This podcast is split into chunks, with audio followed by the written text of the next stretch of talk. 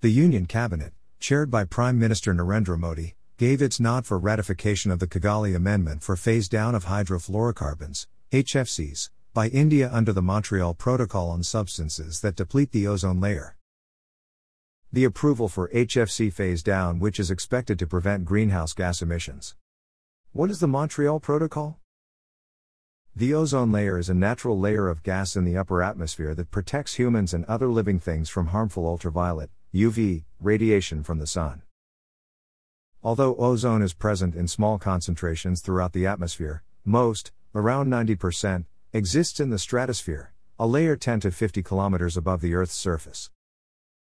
Montreal Protocol on Substances that Deplete the Ozone Layer is an international environmental treaty adopted in 1987 for protection of the ozone layer by phasing out the production and consumption of man made chemicals, referred to as ozone depleting substances, ODS.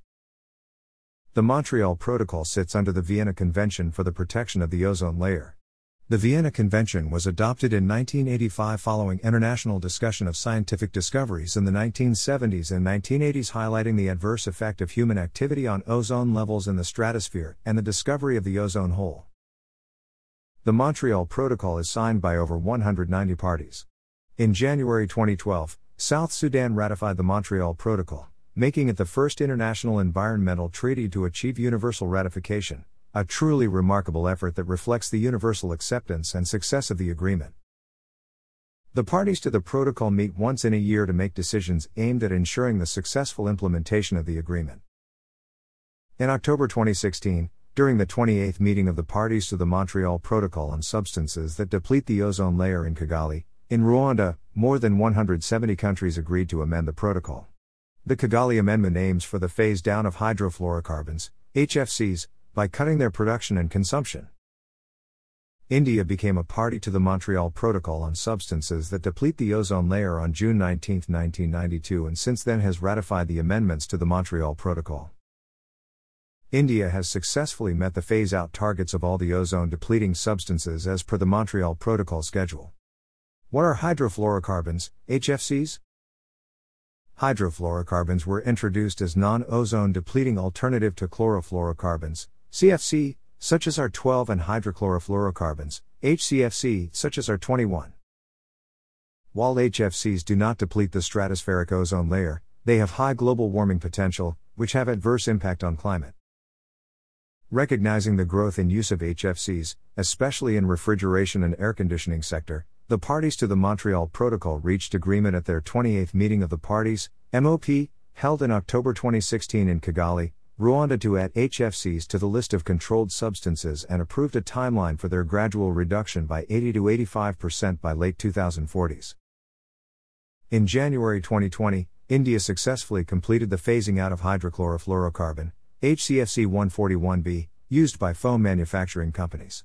HCFC 141b was used mainly as a blowing agent in the production of rigid polyurethane, PU, foams. How will the strategy be implemented? In order to comply with the requirements of the Montreal Protocol, the Environment Ministry has brought out comprehensive ozone depleting substances, regulation and control rules, 2000 under the Environment Protection Act, 1986 for phasing out various ODSs. The ODS rules have been amended in 2001, 2003, 2004, 2005, 2007, 2014, and 2019 to implement ODS phase out activities in the country. Amendments to the existing legislation framework to allow appropriate control of the production and consumption of hydrofluorocarbons to ensure compliance with the Kigali Amendment will be done by mid 2024. A national strategy for phase down of hydrofluorocarbons will be developed after required consultation with all the industry stakeholders by 2023.